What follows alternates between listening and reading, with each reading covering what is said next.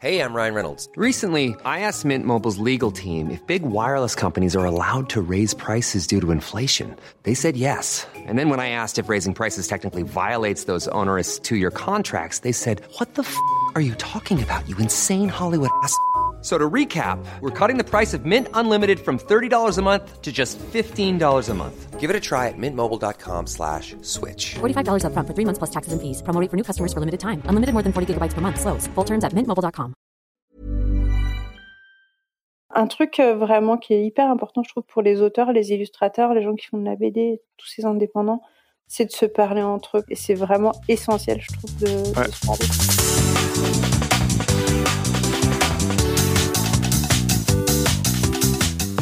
Bonjour à tous et bienvenue sur Sens Créatif, le podcast qui explore les motivations et les stratégies des artistes de l'image. Je m'appelle Jérémy Kleiss, je suis illustrateur et podcasteur à Paris et vous pouvez me suivre sur Instagram at Jérémy Kleiss. Et avant de plonger dans l'épisode du jour, c'est l'heure de la pub Et cette semaine, j'aimerais vous parler d'Adobe Fresco. Vous avez la bougeotte, vous dessinez constamment, impossible de résister devant un crayon ou un stylet, au bureau, sur votre ordinateur, chez vous, dans votre canapé, devant une série ou dans les transports en commun, vous êtes toujours en train de dessiner. Alors, ne cherchez plus, l'application Fresco est faite pour vous. Disponible sur iPad, iPhone, Android, mais aussi sur ordinateur et même sous Windows, dites, Fresco vous accompagne partout et intègre la plus vaste collection de pinceaux vectoriels et pixelisés au monde. Sans oublier des pinceaux dynamiques révolutionnaires pensés pour offrir une expérience de peinture et de dessin réaliste dont certains sont signés par un certain Kyle T. Webster, l'homme qui révolutionne les brushes Photoshop depuis des années et que j'utilise personnellement eh bien aussi, depuis des années. Perso, je trouve que ces brushes, c'est le best du best et le plus beau dans tout ça, c'est qu'où que vous soyez, votre travail est automatiquement synchronisé dans le cloud et vos fichiers PSD sont exactement les mêmes sur tous les appareils. Une idée de génie durant votre trajet en métro le matin Hop, utilisez Fresco sur votre smartphone ou votre iPad et terminez-le sur Photoshop sur votre ordinateur un peu plus tard.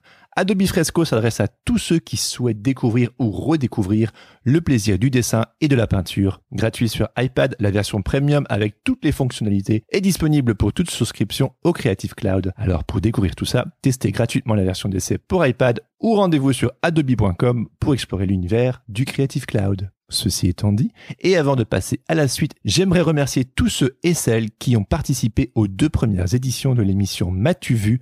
Avec Atomic Studio et La Ville et les Nuages. Une émission créée en partenariat avec Adobe et le laptop pour apprendre à faire sa promo comme les pros. Vous étiez plus de 280 participants lors de la première session et autant vous dire que ça me fait plaisir. Les retours sont encourageants, j'ai bien pris note également des choses à améliorer et avec Adobe et le laptop, on va continuer d'essayer de vous créer une émission aux petits oignons. Si vous avez loupé ces deux premières émissions, pas de panique, pas de panique, ok?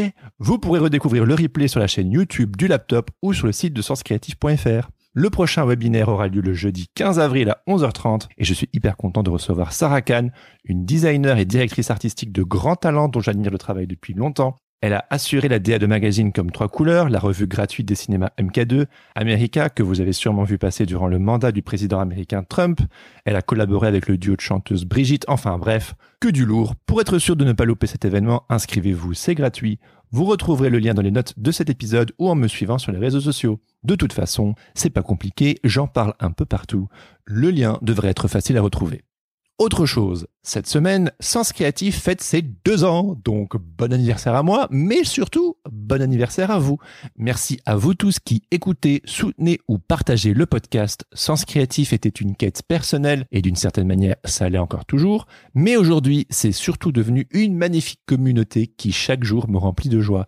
Que vous soyez un auditeur lambda, un fan hardcore depuis le premier jour, que vous soyez actif sur le Discord ou membre du Patate Club, qui que vous soyez, je vous remercie d'être là. Sens Créatif est une belle aventure et c'est grâce à vous. Alors, happy birthday! Here's to another year together. Et pour ce cinquantième épisode, j'ai l'immense plaisir de vous présenter ma discussion avec Karine Leloget, plus connue sous le pseudonyme Kness, et que je suis heureux d'avoir pu discuter avec Karine car non content d'être une illustratrice et céramiste de grand talent, elle est également la créatrice du site et de la communauté Café Salé, si vous avez moins de 30 ans, peut-être que ce nom n'évoque rien pour vous. Mais pour bon nombre de graphistes et d'illustrateurs francophones, Café Salé, dans les années 2000, c'était LA référence. Et on va remonter dans le temps car dites-vous, Café Salé a été créé en septembre 2002. Presque 20 ans Café Salé, à la base, c'était un petit forum en ligne initié par Karine et un groupe d'amis réunis par leur métier. J'ai nommé l'illustration et le graphisme. Considéré aujourd'hui comme le premier portail spécialisé dans la création graphique et regroupant à l'époque plusieurs milliers d'artistes, dessinateurs, photographes, peintres, graphistes, sculpteurs ou coloristes, en juillet 2010, on y référençait même plus de 25 000 membres. Vous imaginez? 25 000 membres quoi. Le forum permettait aux pros comme aux amateurs de poster leurs travaux et de recueillir les avis extérieurs, de promouvoir leur activité et surtout de partager, d'échanger et de faire connaissance avec leurs pairs un peu comme le Discord de Sens Créatif. Euh, mais euh, je m'égare. Café Salé organisait aussi des rencontres régionales, des workshops de plusieurs jours regroupant parfois jusqu'à 250 participants, j'en passe et des meilleurs. Sans oublier qu'à un moment donné, Café Salé s'était également associé aux éditions Ankama afin de publier de magnifiques artbooks et autres bandes dessinées. Si tu as vu passer ces livres, toi-même tu sais de quoi je veux parler. Mais en tout cas, Karine vous le racontera bien mieux que moi, vu qu'elle en est l'instigatrice. Dans cet épisode, Karine me raconte évidemment l'histoire de Café Salé avec ses hauts et ses bas, mais on discute aussi de son parcours en tant que coloriste de BD et illustratrice. Elle me partage aussi son regard sur la profession, sur les prix pratiqués dans le milieu de l'édition, pourquoi il est important de se serrer les coudes et de discuter avec ses pairs. Ça, c'est pas moi qui vais la contredire. Du mythe du métier passion, de ce qui l'a poussé aujourd'hui à ne travailler qu'avec des particuliers, et enfin de comment elle s'est reconvertie il y a plusieurs années en tant que céramiste un retour à la Terre en quelque sorte. Alors sans plus attendre, je vous laisse découvrir ma discussion avec Karine Leloget. Bonne écoute. Salut Karine, bienvenue sur Sens Créatif. Euh, Merci. Je suis hyper content de discuter avec toi, comme on en discutait un petit peu en, off. Il y, a, il y a plein de choses euh, que j'ai envie d'échanger avec toi et je suis, mais je suis super reconnaissant que tu aies pu dégager du temps. Euh, là, on fait ça un petit peu à distance, là, euh, Paris, Montréal. Donc, voilà. Merci d'être là avec moi aujourd'hui. Non, mais ça me fait vraiment plaisir. Ouais. En plus, c'est la première fois que, es, que tu passes sur un podcast, tu m'as dit. Ouais, c'est ça, ce que je disais tout à l'heure. J'en écoute vraiment beaucoup. c'est un peu mon, mon, fil conducteur quand je travaille en général euh, sur, sur des choses créatives et, euh, et j'avais jamais parlé à un podcast. Donc euh, voilà, c'est ma première fois, mon baptême de podcast. Allez, super. ah bah, je suis ravi d'être la première personne, peut-être qu'après l'écoute de, cet épisode, il y a plein d'autres podcasts qui vont venir et qui vont dire Vas-y, Karine, Karine. Mais c'est moi qui aurai la primeur. Voilà. c'est ça. Je te citerai à chaque fois. Très bien. Alors, est-ce que pour commencer, je, je, commence toujours un petit peu de la même manière, c'est est-ce que tu pourrais brièvement te présenter et me dire ce qui te motive à sortir du lit le matin? Oh wow. Euh, donc je m'appelle Karine. Euh, on me connaît plus sous le nom, sous mon nom de d'autrice euh, et euh, slash mon pseudo internet qui est Kness. J'ai aujourd'hui 41 ans. J'habite à Montréal et et je suis là aujourd'hui par rapport à la création et à l'existence du forum Café Salé qui a fait qui a fait quelques années maintenant ça fait quelques années qu'il est là. Et puis, euh, ce qui me motive à me lever le matin, euh, beaucoup de choses. J'aime faire plein plein de trucs, donc, ouais. c'est difficile de t'en dire une. Mais la principale motivation depuis ces cinq dernières années, c'est que j'ai un enfant qui me qui me lève en fait. tu m'étonnes, ouais. donc je dois préparer les petits déj et puis et puis faire toutes les choses qu'une maman fait. Mais sinon, au niveau, au niveau juste créa, c'est en ce moment, c'est euh, d'aller à mon à mon atelier de, de céramique et de et de commencer à faire euh, des petits animaux en porcelaine. Ouais, parce que tu es une grande fan d'animaux, si je me trompe. Ouais, c'est ça. C'est vraiment ma vie, c'est ça. ouais. Euh, je lisais euh, parce que quand tu me dis que tu fais tellement de choses, ben quand j'ai un petit peu été voir ton Instagram, etc. Tu disais à un moment donné que tu n'aimais pas qu'on te définisse par, euh, enfin que ton job n'est pas ton job principal, mais que ton job c'est d'apprendre, d'apprendre des trucs parce que justement tu es, intéressé par euh, par plein de choses. Tu pourrais développer? ça. Je suis un peu, je suis un peu euh, hyper active euh, dans, dans ce sens-là, c'est que euh, j'ai j'ai un job principal, donc un job alimentaire entre guillemets. J'ai aussi fait beaucoup d'illustrations. Je suis passée par vraiment beaucoup beaucoup beaucoup de cases dans dans ma vie professionnelle, ce qui fait que j'ai un parcours un peu atypique. Mais voilà, c'est ça qui me motive en fait, c'est d'apprendre de nouvelles choses et de et de faire de nouvelles choses. Donc en ce moment, je suis consultante SEO, experte SEO. Donc c'est le référencement des sites web, l'optimisation pour le référencement pour Google. Donc pour les gens qui connaissent pas, c'est comment faire pour être numéro un quand on tape un mot clé sur lequel tu vas apparaître sur Google. Ah d'accord. Ouais. ah, mais c'est bon de te connaître du coup, comme ça, pour tous les auditeurs. Ça, voilà. Si, si vous saviez pas, ce, ce métier existe et, et fonctionne très bien. Et donc je fais ça euh, donc pour euh, pour mes clients qui sont restés en France. C'était mon ancien job en fait euh, qui m'a gardé en tant que en tant que freelance. D'accord. je suis aussi je fais aussi de l'illustration, mais j'ai peu à peu arrêté de travailler pour des éditeurs. Je travaille maintenant que pour des particuliers. Donc principalement c'est des gens qui disent ah je voudrais un dessin de 36 petits chiens et moi je le fais.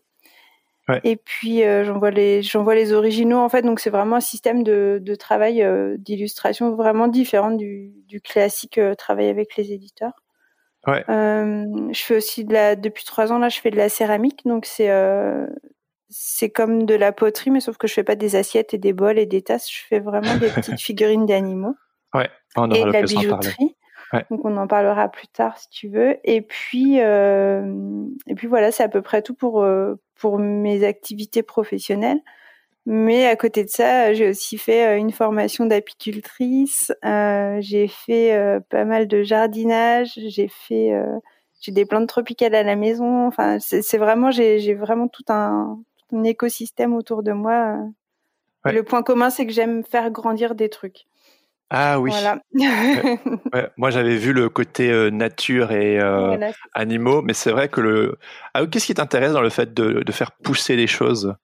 Je sais pas, c'est hyper satisfaisant d'avoir une espèce de petit bout de machin, que ce soit une plante ou euh, ou un petit animal ou un jardin, et de voir que ça grandit, que ça pousse et que ça ça devient un truc un truc autonome, comme le café en fait, comme comme le forum, tu vois. C'était vraiment, c'était, c'est vraiment une espèce de point commun à tout ça. C'est euh, d'arriver, de, d'avoir des espèces de petits, euh, de petits embryons de dessinateurs, de créatifs et d'essayer d'arriver à les pousser pour, euh, pour qu'ils arrivent à leur, leur potentiel, ce qu'ils aiment faire et qu'ils, découvrent un peu que c'est possible. Oui, c'est quelque chose aussi qui. voilà, c'est, c'est juste hyper gratifiant, c'est ça. Ouais. C'est très organique aussi parce que voilà, vraiment il y a ce lien dans tout ce que tu fais. Mais que, comment tu fais pour faire euh, toutes ces choses? Parce que quand je voyais la liste de tous tes centres d'intérêt, euh, et qui touchent voilà justement beaucoup aux animaux et à la nature et euh, aux arts visuels, mais pas que, hein, comme ton job principal, etc. C'est ouais, il y a aussi un côté très technique et très très calcul, statistique, analyse et tout que j'aime beaucoup, mais Comment je fais? Ben, je je dors pas beaucoup. voilà, tout s'explique. je travaille vraiment beaucoup et puis euh, j'ai mais je le je le vis pas comme une contrainte en fait, c'est juste que mon intérêt euh, switch d'un truc à l'autre et euh, j'aime tellement ce que je fais, je suis aussi très rapide en général dans dans ce que je fais quand j'apprends un truc, j'arrive à le maîtriser ah oui. assez vite. Trop fort. C'est drôle tout ce travail que tu fais avec les particuliers parce que souvent dans la profession, j'ai l'impression qu'on se dit souvent qu'on évite, on évite de travailler avec des particuliers parce que ça devient vite compliqué, euh, que travailler avec des DA qui connaissent un peu les ficelles c'est plus simple. Alors que toi, tu, tu fais ça à fond les ballons. Ouais, en fait, euh, j'ai pendant très longtemps travaillé avec euh, beaucoup d'éditeurs, des DA, des agences de pub et même des grosses agences de pub, genre Publicis et etc. Et en fait j'ai j'ai été euh, vraiment refroidie par plusieurs choses. Euh, c'est-à-dire que les conditions de travail sont vraiment euh, de moins en moins respectueuses des gens, je trouve. Mmh.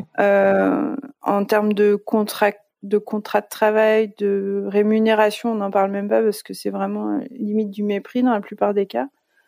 et puis, comment les gens te parlent et considèrent ton travail, c'est vraiment il y a c'était vraiment considéré comme un jetable en fait comme un produit jetable et euh, je peux plus faire ça en fait.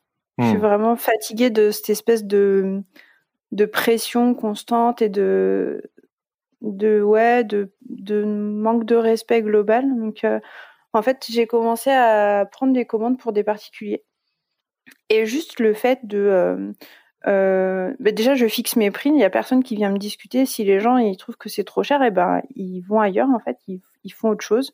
et c'est pas grave, j'ai pas de reproches ou de négociations ou de ah oui mais t'es trop cher.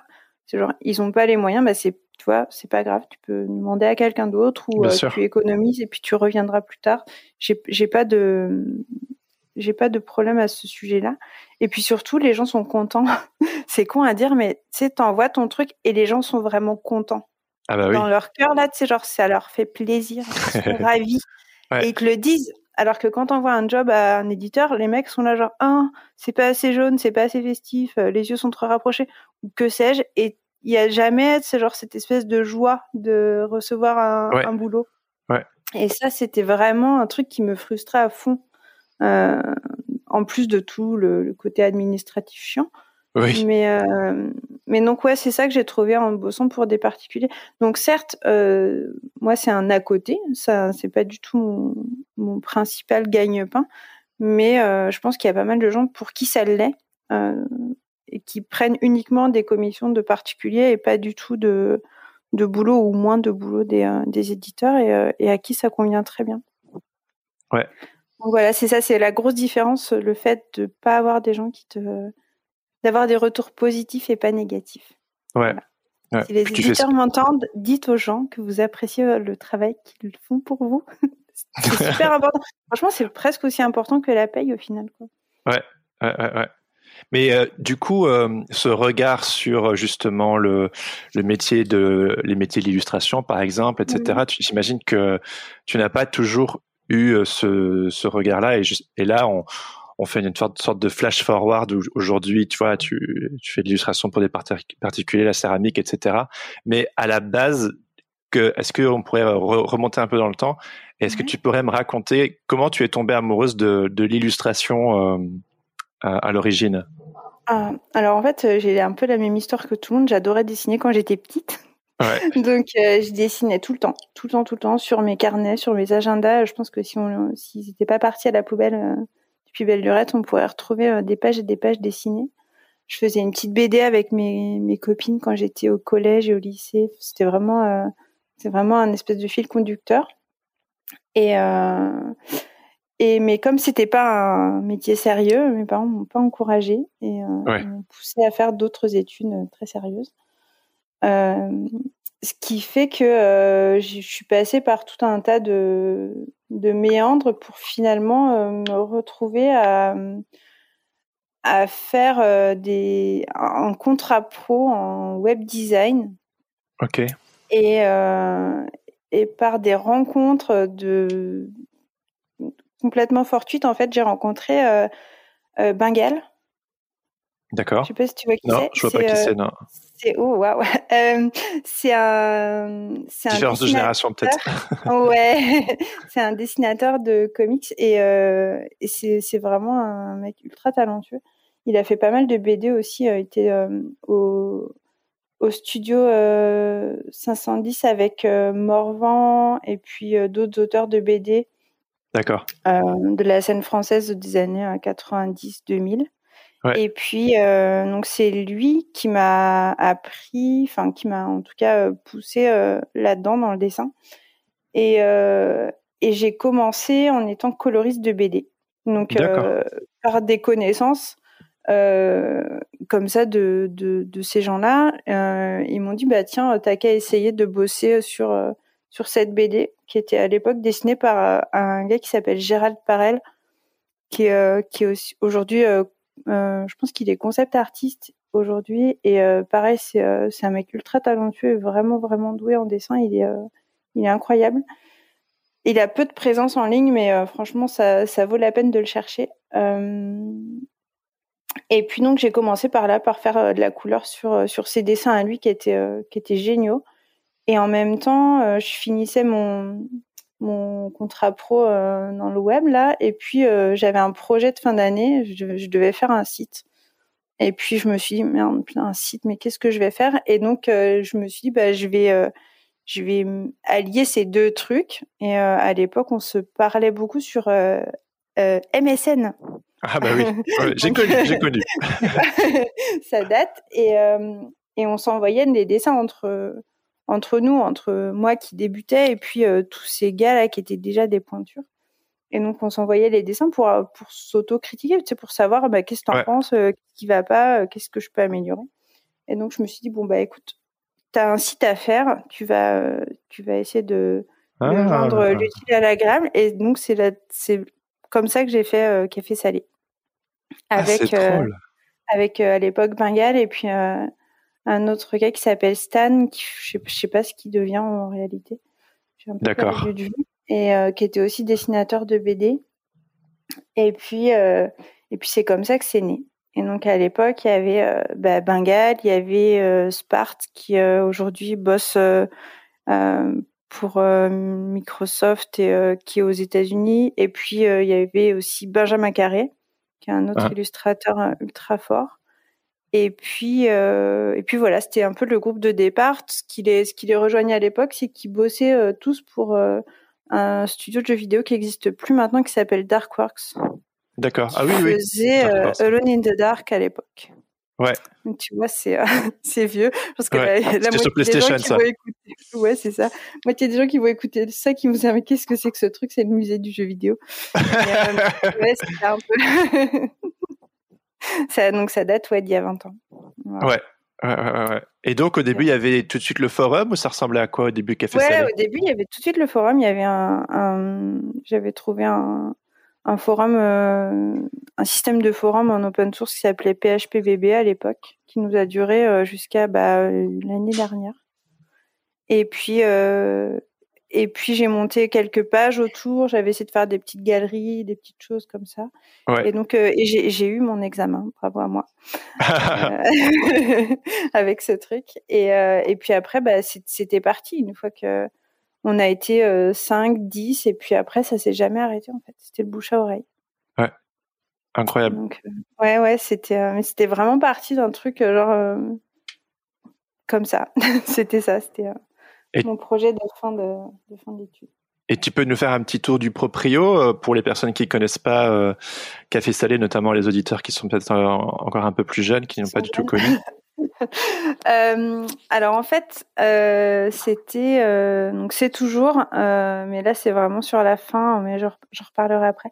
C'était un, un forum donc, qui qui permettait de notamment montrer ses travaux d'illustration quand on était quand on était illustrateur, débutant, professionnel. Tout le monde était au même niveau. En fait, il n'y avait pas de de distinction. Et puis de recueillir l'avis des gens, en fait, Euh, mais plutôt des avis techniques, pas des euh, j'aime, j'aime pas, mais on, on insistait vraiment sur genre est-ce que tu as une critique constructive à apporter? Ouais. Euh, donc, donc voilà, ça permettait vraiment aux gens de s'améliorer comme s'ils étaient, comme s'ils étaient en cours de, en cours d'école d'art en fait. Ouais. Mais le Ah, tout super, était euh, gratuit, très communautaire.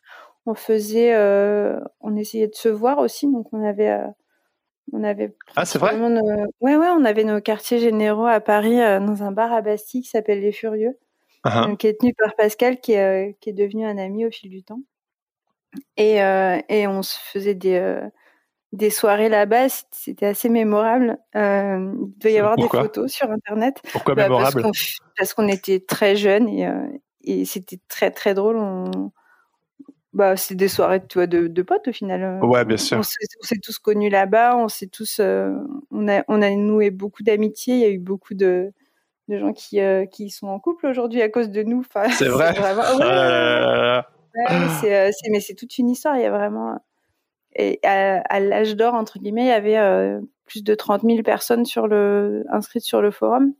Ah, Donc ça, fait du monde. Il y avait des, des, des meet-up un peu dans toutes les régions. Il y avait euh, dans les C'est vrai, dernières années. Les gens Ouais. s'organisaient du coup en région Oui, pour euh, ouais. Dans les villes, ouais, ouais, il y avait euh, les, les rencontres euh, mensuelles, genre à Rennes, à Lyon, à Strasbourg, à Montpellier. Il y en avait vraiment partout, partout.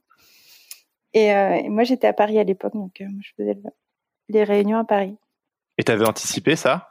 Enfin, je veux Pas dire. euh, absolument pas, jamais de la vie. ça- non, devait- j'avais pas de plan, hein, vraiment pas. C'était, euh, j'ai toujours Ça- fait ça gratos en plus, donc. euh, Ça te faisait quoi quand tu voyais le, la chose prendre de l'ampleur? J'avais j'avais pas de recul en fait, j'étais vraiment dedans et euh, moi je trouvais ça génial de m'être fait autant d'amis et autant de gens avec des intérêts communs. Ouais. Et, on organisait plein de trucs. On organisait des expos, on organisait des, des, tonnes et des tonnes de choses avec ça. Ouais. Parce qu'il y, y avait une, une émulation puis une grande motivation. Ouais, c'était un point de ralliement Café Salé. C'était un sentiment d'appartenance très fort, j'imagine. Ouais, c'est ça. C'était vraiment communautaire. C'est vraiment avec des gens de tous les horizons. Mais on était vraiment, on était vraiment soudés. On peut dire ça, je pense. Ouais. Et, et, un forum à la base. Et puis, comme tu dis, au fur et à mesure du temps, vous avez organisé des expos, des ateliers, euh, des conférences, des rencontres, etc. J'imagine que ça devait quand même être, euh, enfin, beaucoup d'organisation, tout ça. Comment comment t'as vécu euh, tout, tout cet aspect-là? Bah, disons que comme j'étais j'étais assez jeune, j'avais pas beaucoup de responsabilités hormis ma propre peau et puis et puis mon boulot de de freelance ou d'autres choses selon, selon les années. Euh, je suis passée par pas mal de cases. Euh, en fait, ça se faisait un peu tout seul. j'ai de bonnes capacités d'organisation, donc j'arrivais bien à gérer les invitations, les expositions, récolter des dessins, imprimer les choses. C'était vraiment quelque chose qui, qui moi, me prenait, me prenait de l'énergie, mais c'était, ça se passait plutôt bien. Euh, dans cette période-là. Après, au bout d'un moment, ça a commencé à prendre de plus en plus de temps et, euh, et à aussi éveiller des intérêts économiques, on va dire. Donc, euh, c'est à ce moment-là que, mais pas de ma part, en fait, c'était plus de, de, de, la part de d'autres gens. Euh, et c'est à ce moment-là qu'on s'est, euh, quand on a fait le premier artbook, en fait, on s'est dit, ce serait chouette de faire un bouquin qui rassemble tous ces boulots-là. Et c'est à ce moment-là qu'on s'est euh, qu'on s'est associé avec euh, Ankama en fait. Ouais. Donc Ankama Édition euh, qui qui, qui était à Roubaix et et ça a donné une petite maison d'édition qui a duré quelques années, pas très longtemps.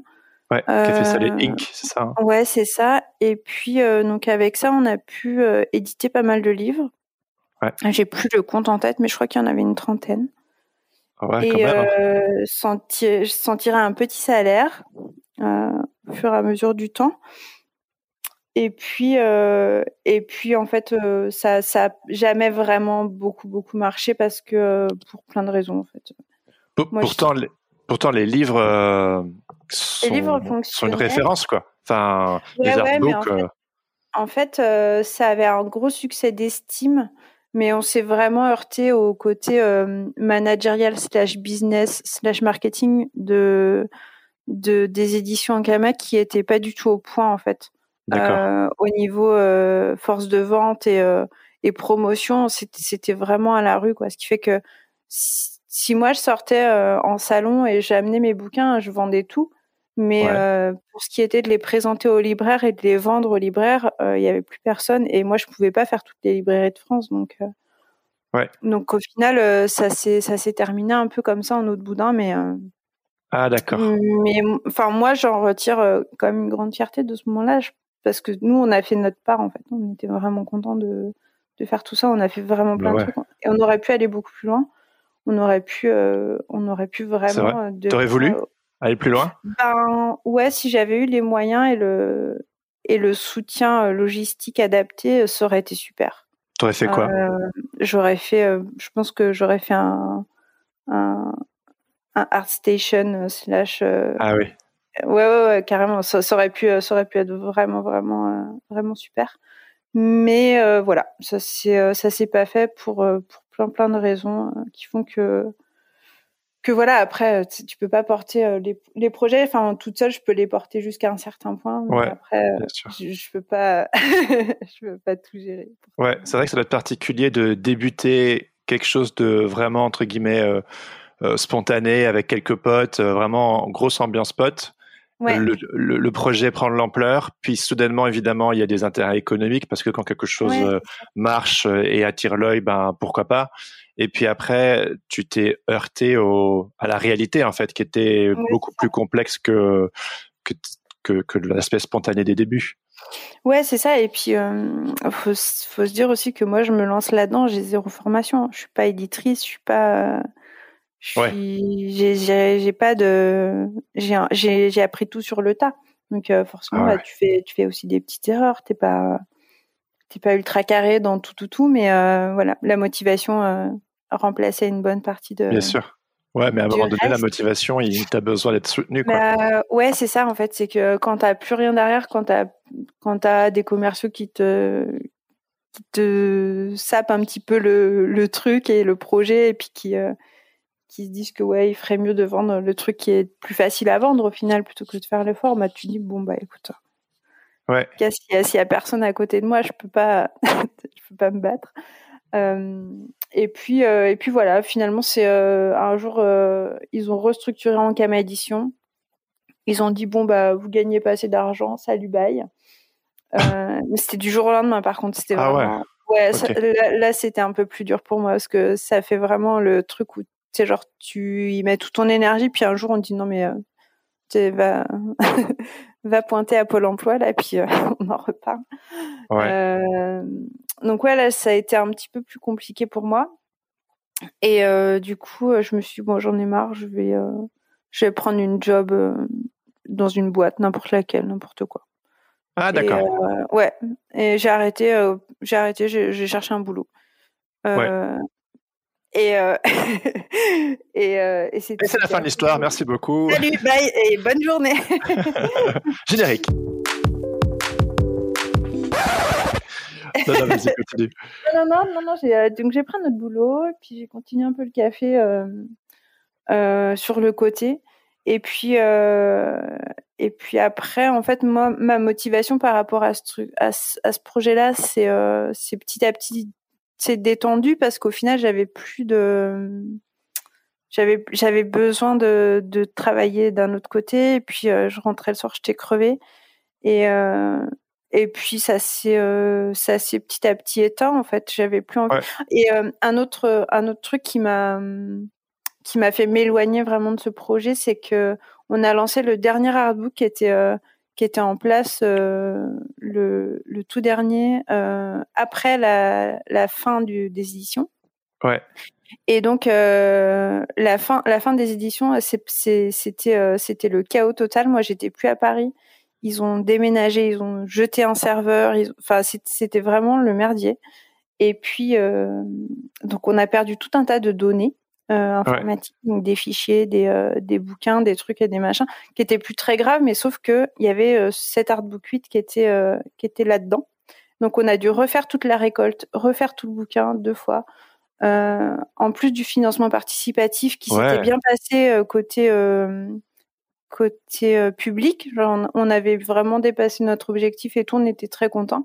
Mais après, euh, moi, je me suis retrouvée toute seule avec euh, ma job et, et gérer ce bouquin. donc vraiment en mode, eh ben, démarre-toi et rame.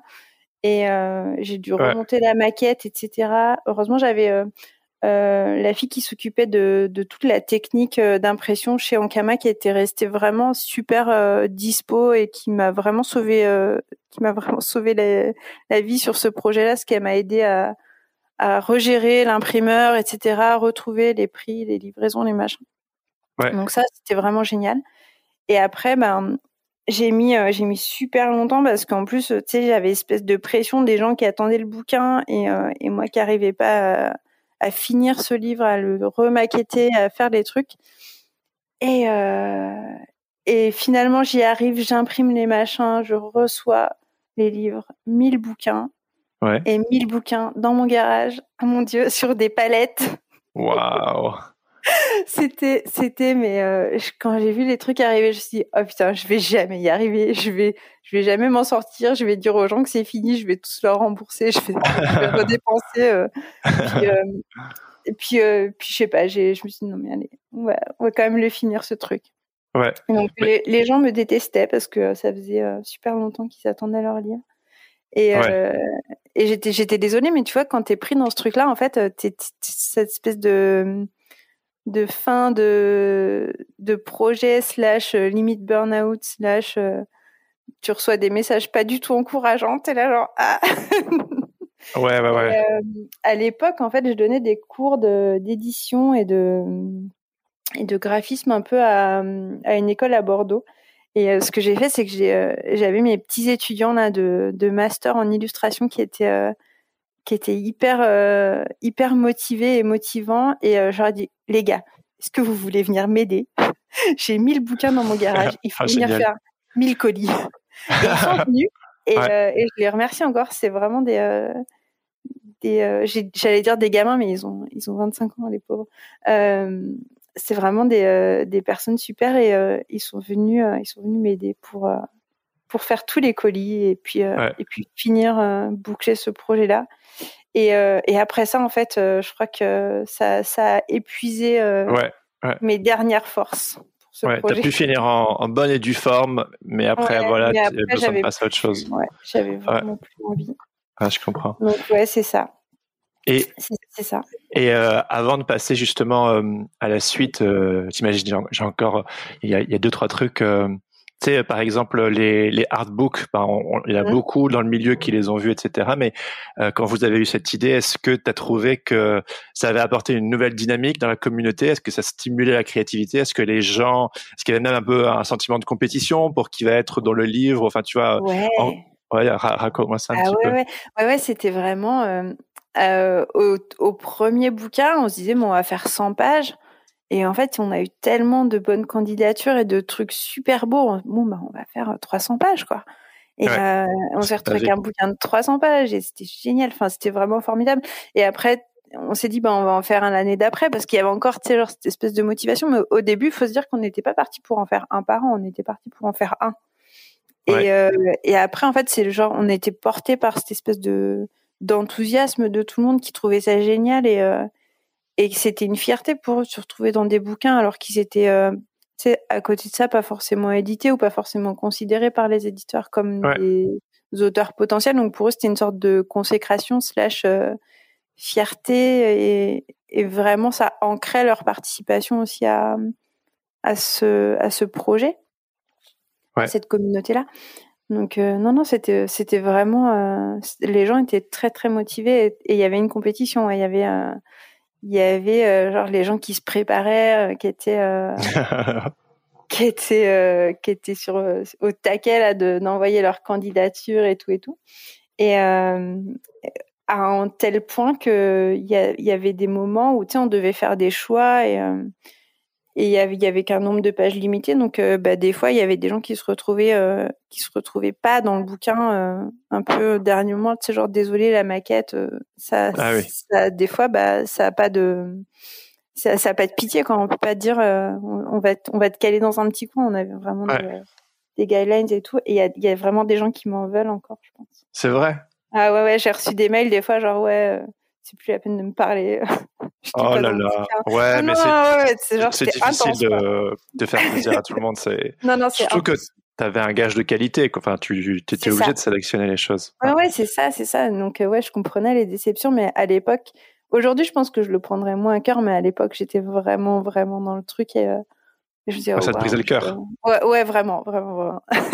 Ouais, de toute façon, on, on sent de façon chez toi, que ce soit au niveau de café salé, mais aussi au travers de ton travail personnel, ce, ce, ce désir de connexion euh, humaine avec les autres et de prendre les choses à cœur. Et puis, que ce soit tous les conseils sur ton blog ou les conseils, les articles qu'il y avait sur café salé, etc.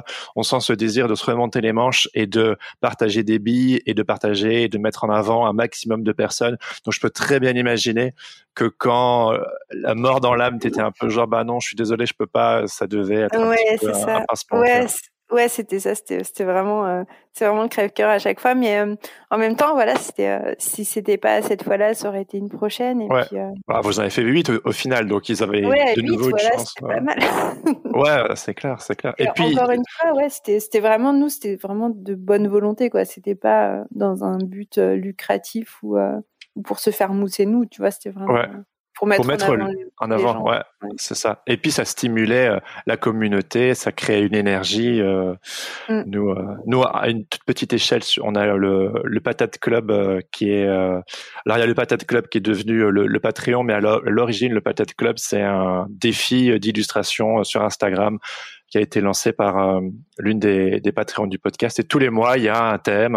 En ce moment, c'est le c'est le cinéma, le, le, mois prochain, ce sera le lettering. Enfin, il y a, à chaque fois un, thème. Et franchement, ça fait hyper plaisir de voir tous les jours de nouvelles participations. Donc, ça a une toute petite échelle. Donc, j'imagine que toi, vu aussi, c'était des trucs colossaux. Enfin, en termes d'image, je sais que moi, j'ai moins les mêmes références que toi en termes de euh, speed painting ou tous les euh, toutes les personnes euh, qui sont passées sur Café Salé. Moi, mes, mes références d'illustration, elles sont euh, elles sont différentes. Il y, a pas mal de noms que j'avais vu circuler en, en, mm. en préparant l'interview. J'étais genre, ouais, je connais pas du tout, c'est pas du tout ma scène.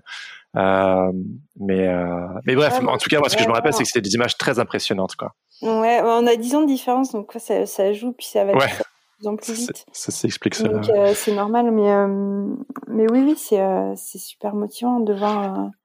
Et surtout, moi, ce qui me ce qui me ce qui me faisait le plus plaisir, c'était de voir des gens démarrer et et avec des trucs franchement pas terribles et et de les voir un an, deux ans plus tard arriver à des niveaux pro et, et décrocher des jobs et, ouais. et gérer des trucs. Enfin ouais, je trouvais ça vraiment génial. Ça. Ouais, vous avez pu accompagner diverses personnes qui ont percé par la suite, j'imagine? Ouais, ouais, ouais, carrément. Ça, ça bah, il y en a plusieurs. Je n'ai pas de liste de noms de, de gens, mais euh, mais il y en a plusieurs là, dont je suis vraiment fière. J'ai pas de tu vois paternité ou de quoi que ce soit, mais de maternité dans mon cas. Mais euh, par rapport à eux, j'ai rien fait euh, concrètement dans leur dans leur carrière. Ils ont tout fait tout seuls. C'est juste de les, de les avoir vus euh, vraiment euh, pousser comme ça. Je trouve ça vraiment euh, ouais, gratifiant. Quoi. Bah, tu as offert une structure, enfin, c'était la structure bienveillante qui a permis. le tuteur. ouais, bah, ça t'a permis de. Ça, a fleuri, hein, le côté, ça pousse, quoi. Tu as vu les, des talents pousser, en fait. Ouais, c'est ça, c'est vraiment ça, d'avoir vu, d'avoir vu tous ces gens ouais, devenir, devenir des professionnels et puis, et puis avoir une carrière et des fois vraiment du succès là, c'était. Euh, ouais, ça c'est ouf. Et euh, il y a un projet qui a piqué ma curiosité et que, que je trouvais euh, vraiment ouf et que j'aimerais bien qu'on puisse en discuter, c'est le projet Magnitude 9, les dessins pour le ah. Japon. Tu, tu, pourrais m'en parler? Oh, Ça, ça c'était pareil, c'était un truc qui allait hyper vite. quand on a vu le, le tsunami arriver au Japon, là, c'était c'était un truc on était tous, c'était comme pour le 11 septembre, on était scotchés dans les news et on savait pas quoi faire. On était genre mais putain mais euh, ça a pas de sens, c'est c'est complètement ouf. Et euh, on avait à cette époque-là euh, pas mal de, de, projets qui étaient en relation avec le Japon. On travaillait notamment sur avec un auteur qui s'appelle Rémi Ménègre, qui, est, qui a fait les livres Voyage au Japon. Ah et euh, qui lui est, un passionné euh, du Japon et qui a, qui a, qui, a, vraiment une connexion avec cette culture-là. Et en même temps, on a euh, on travaillait aussi un, un peu euh, de loin entre guillemets avec avec Jean-David Morvan qui est scénariste. Et puis on travaillait à des projets avec avec la galerie Art Ludique à Paris. Ah oui, ouais, ouais. Et je sais, je sais plus. Je crois qu'on on en a parlé vite fait. On s'est dit bon, et on n'a qu'à faire un bouquin uniquement à but caritatif pour, genre envoyer des fonds euh, aux gens qui ont genre tout perdu. Ce sera une petite miette de petite miette de pain dans un univers de sûrement de donations et de désastres et de de tout ça. Mais euh, voilà, on veut faire une petite part. Et euh, on a lancé un appel. On a dit bon bah qui veut faire un petit dessin et on va tous les mettre dans un livre et puis on, on vendra le livre. À cette époque, on avait la, on avait la structure d'édition, donc on pouvait le faire. Ouais. Et, euh, et, on pouvait, euh, on pouvait tout à fait euh, créer un projet et, et en verser tous les bénéfices. C'est genre rembourser juste l'impression et, et, le travail et puis reverser tous les bénéfices à, à une association. Et, et donc c'est ce qu'on a fait et on a eu des participations, mais par milliers. C'était euh, c'était incroyable. C'est vrai. On avait, euh, à cette époque-là, on avait un blog et on avait eu euh, une couverture médiatique minime, mais j'avais jamais eu autant de visites sur le site. C'était c'était juste complètement zinzin. Et ah puis, et puis bah, on, a, on, a, on a continué le même système qu'on faisait, donc on a sélectionné des dessins. On a, on a eu quelques invités vraiment vraiment intéressant à, l'époque. On avait des, des, auteurs un petit peu connus et tout dans ce bouquin. Et puis on a contacté Air Ludique pour savoir si on pouvait faire une expo slash vente aux enchères. Et ils ont dit oui. et donc on a eu on a une vente aux enchères des originaux du, du, bouquin. Et je crois qu'à l'époque on avait levé si je dis pas de bêtises, c'était 35 000 euros sur le sur la vente aux enchères et à peu près la non je crois que c'est 10 000 euros pour le bouquin.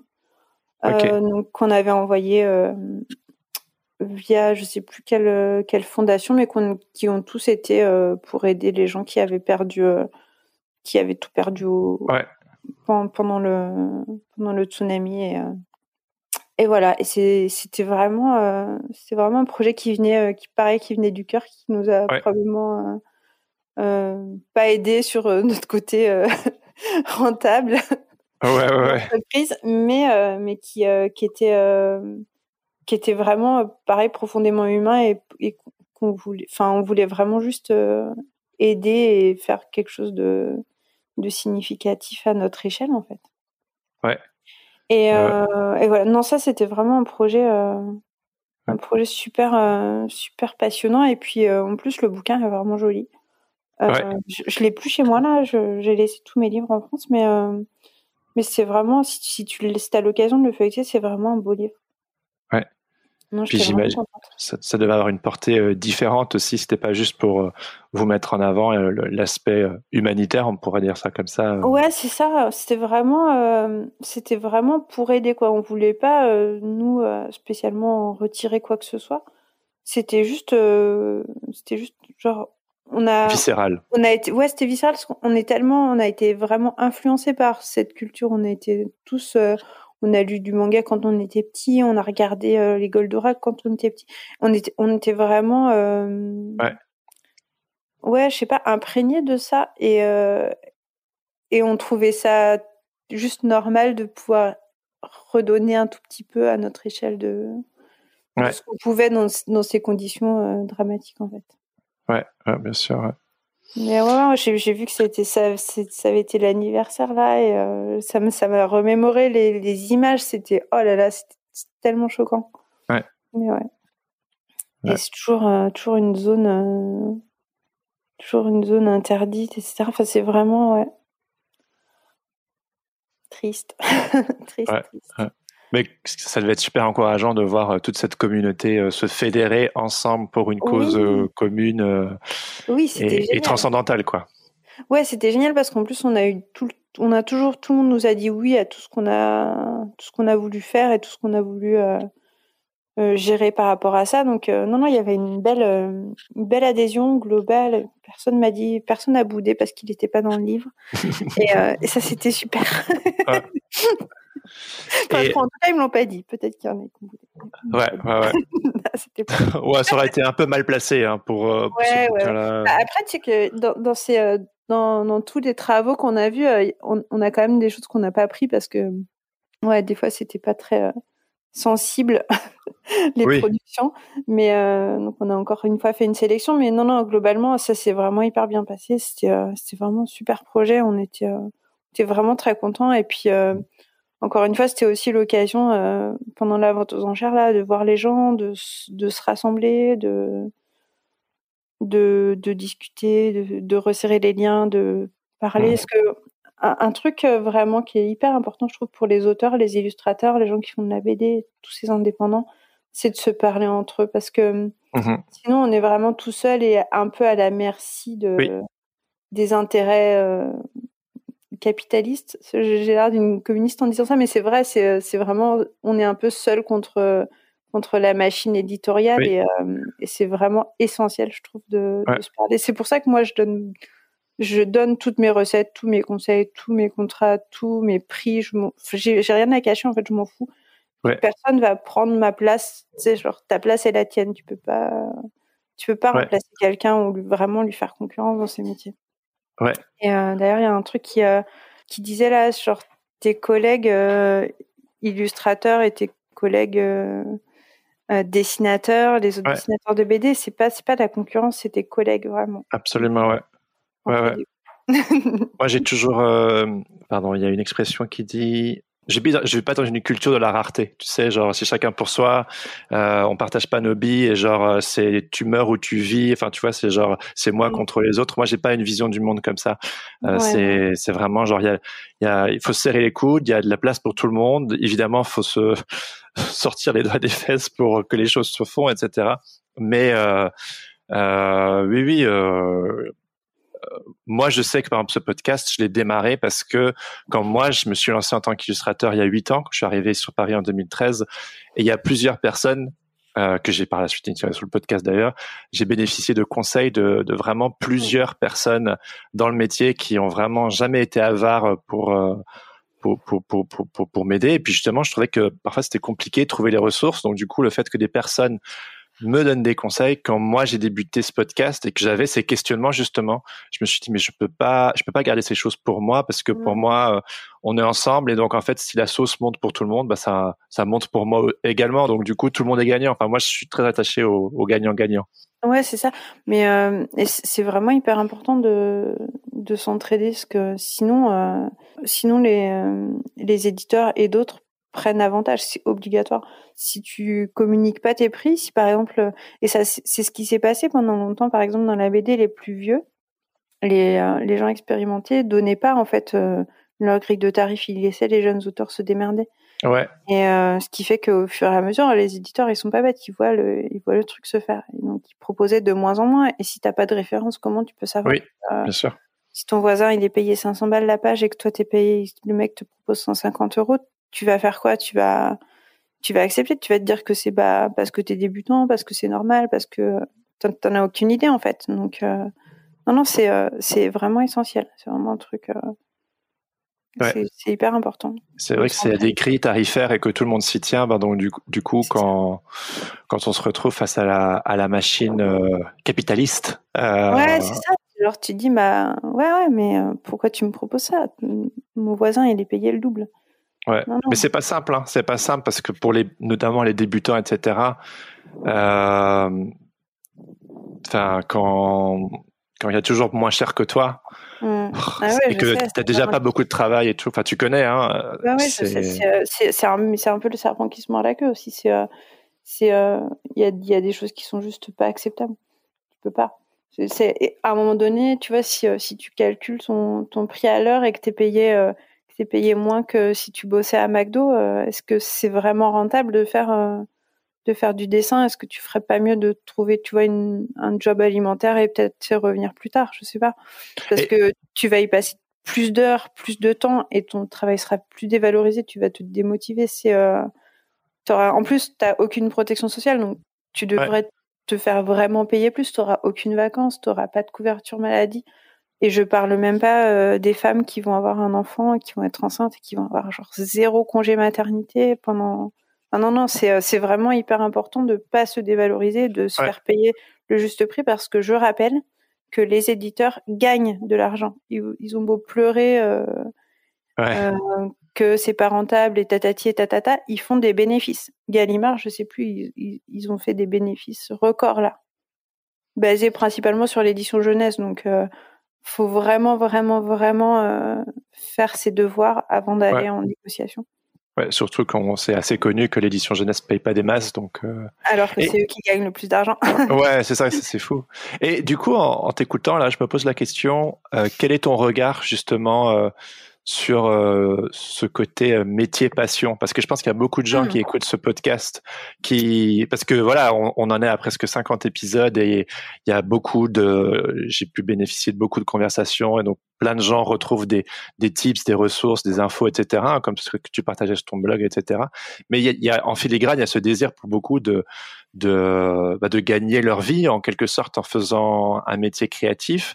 Et il y a souvent ce truc du métier passion, tu vois, genre où on est prêt un peu à tout euh, pour euh, pour vivre de sa passion, mais je, au fur et à mesure du temps, je me rends bien compte que ce mythe du métier passion, enfin c'est presque un mythe, enfin je sais pas, c'est c'est un peu à double tranchant. Enfin moi personnellement, je me sens très, euh, je suis super reconnaissant de de, faire ce métier que que j'aime beaucoup, que ce soit l'illustration, même le podcast, etc. Et de de gagner décemment ma vie. Après voilà, euh, on va passer je, construire une piscine avec des métiers comme ça, mais euh, mais ouais, quel est ton regard sur Enfin, quoi que peut-être, hein, peut-être, on sait pas. Hein. Ah en fait, mon regard, il est vraiment très pragmatique. C'est est-ce que mon garagiste, il fait un métier passion? Est-ce que tu vois, euh, je vais lui dire ouais, mais tu peux bien me la réparer ma caisse là, c'est euh, un peu ta passion? Non, non, je suis désolée. C'est c'est euh, c'est vraiment euh, le le côté métier passion, c'est vraiment l'argument des gens qui vont exploiter ce métier passion parce que franchement entre nous, on n'en parle pas comme ça. On on n'est jamais dans dans cette espèce de de trip de genre ça va être génial je vais dessiner toute la journée. Non, non, c'est euh, c'est vraiment euh, c'est un métier, c'est un métier. Tout métier mérite salaire. C'est important de de se faire payer à sa juste valeur parce que sinon ça dévalorise le travail de tout le monde. Et, euh, et ça, c'est vraiment ce qui est de pire parce que ça implique une surproduction de livres. Je parle de l'édition, mais, mais c'est valable pour, pour à peu près tous les, tous les métiers créatifs.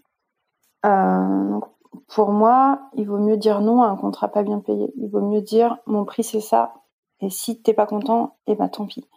Euh, Il vaut mieux euh, refuser de travailler pour des clopinettes et s'épuiser à, à, essayer de faire plaisir à un éditeur qui sera jamais content parce que euh, parce que ces gens-là, au final, ce qu'ils voient, c'est c'est un produit, c'est du marketing, c'est c'est tout un tas de trucs, mais euh, mais la considération pour l'auteur derrière, elle est vraiment minimale. Et euh, il y a un syndicat des éditeurs, il n'y a pas de syndicat des auteurs. Euh, le, le, SNE là, t'inquiète pas que c'est eux, ils en parlent des prix, ils en parlent de combien ils vont gagner. Ils en parlent aussi entre eux et et c'est vraiment euh, cette espèce de monde un peu euh, bipolaire entre bah, les gens qui, qui exploitent et les gens qui sont exploités. Et les gens qui sont exploités doivent se parler et doivent se soutenir. Ouais. Mhm. Parce que euh, les éditeurs font de l'argent. L'éditeur est salarié, il n'est pas, il est pas indépendant comme nous. Il a, lui, quoi qu'il fasse, il a son salaire qui tombe à la fin du mois. Mhm. C'est des entreprises qui ont des millions, c'est des boîtes euh, je rappelle, euh, Jacques Léna, il, met son argent dans des paradis fiscaux. Enfin, genre, c'est pas, euh, c'est pas des gens qui gagnent 10 000 euros le mois. C'est, c'est genre, c'est au-delà de ça, c'est des fortunes.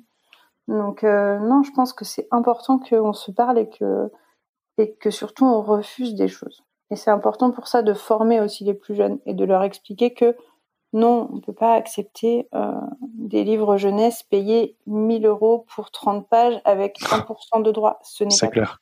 Mais c'est même pas exagéré, hein, c'est ce qui est proposé. C'est euh, ça n'a pas de sens. C'est débile. Enfin, je, je, préférais faites du babysitting, ça vous rapportera plus. Vraiment. en plus, vous aurez moins de problèmes, vous serez moins stressé, les gens seront plus gentils avec vous. Ouais, il y avait un super livre que j'avais vu, euh, que tu avais mis en référence sur le, le, le, blog du forum, je crois c'est La négociation pour les nuls. Oui. Euh, c'était, je l'avais vu passer à l'époque, euh, ce petit.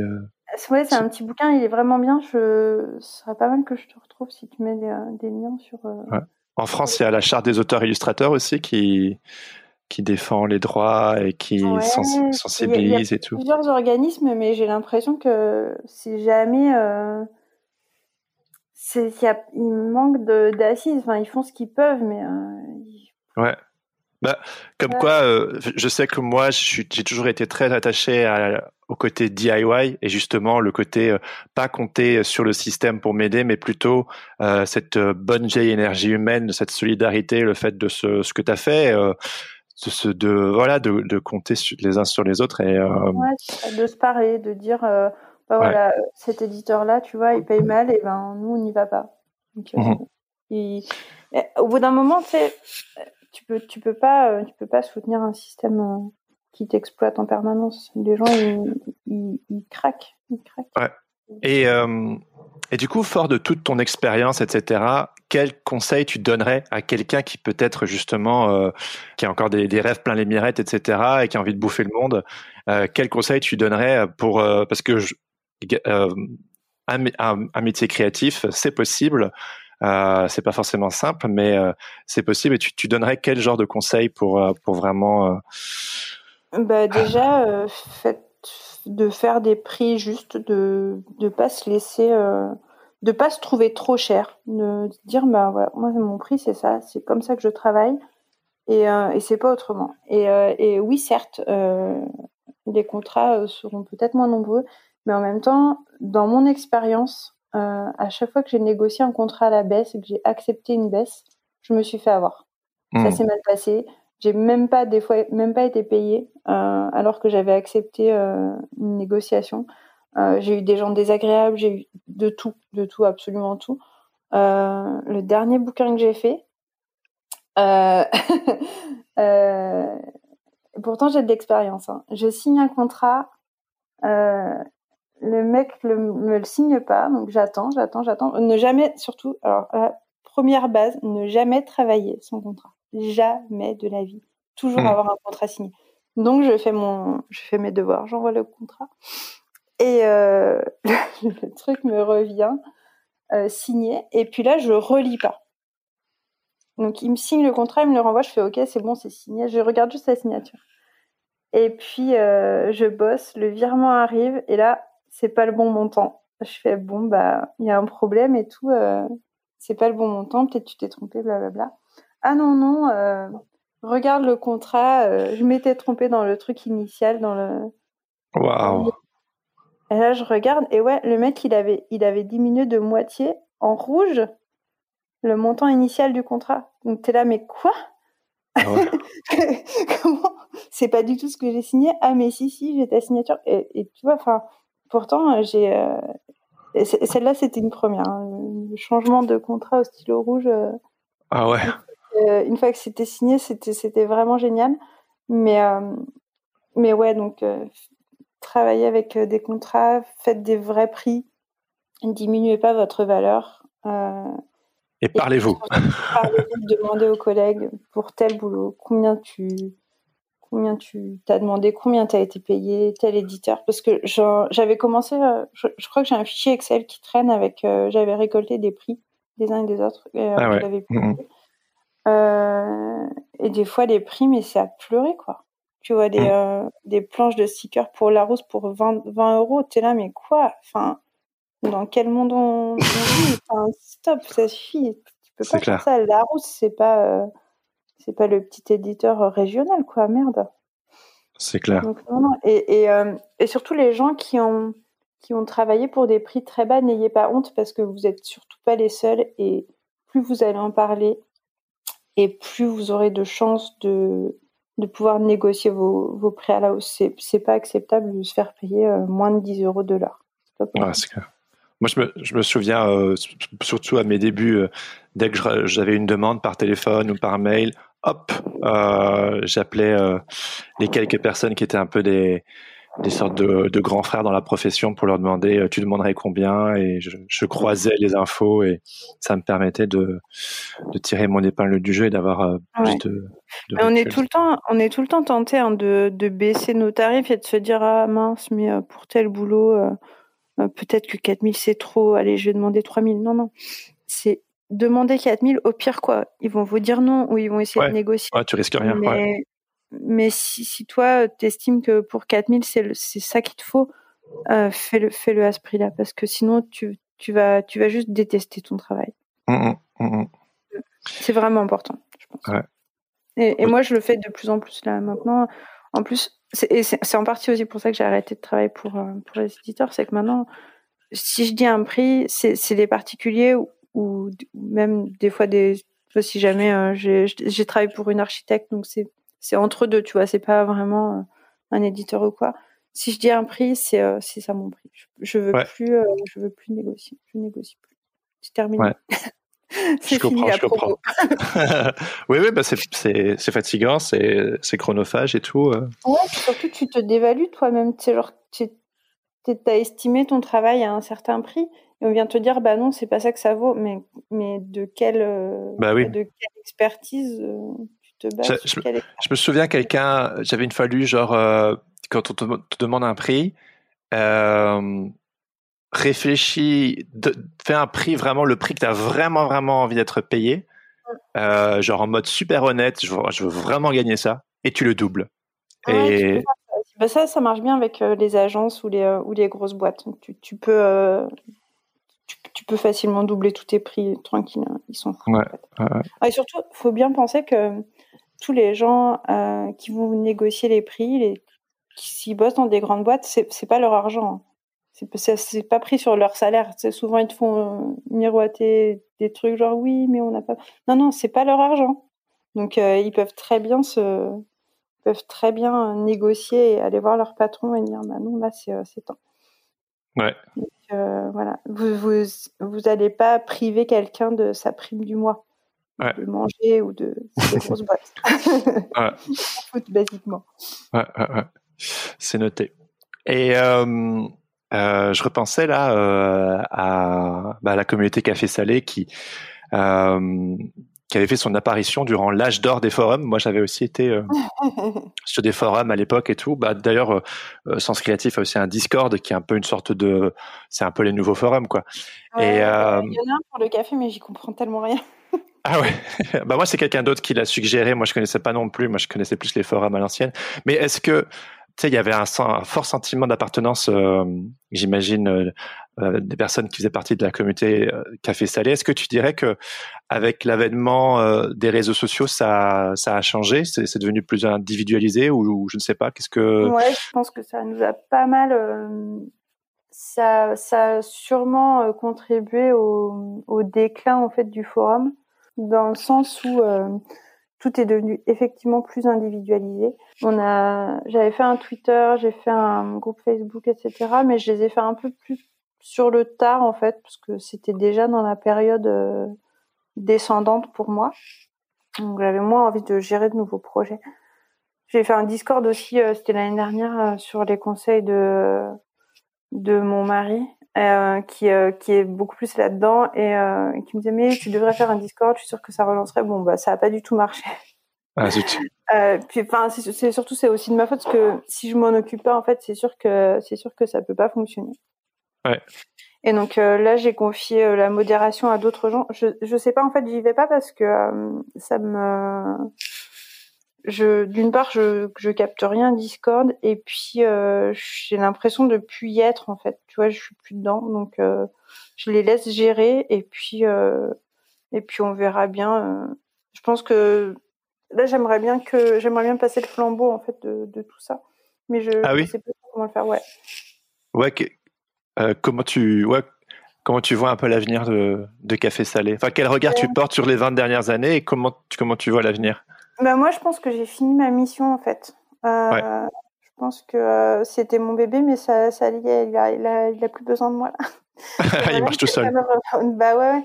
Enfin, en tout cas euh, j'aimerais bien que soit quelqu'un le reprenne soit soit je vais si, si ça si j'arrive pas à passer le truc je, je pense que je fermerai tout simplement Et, Mais le forum est toujours actif, non?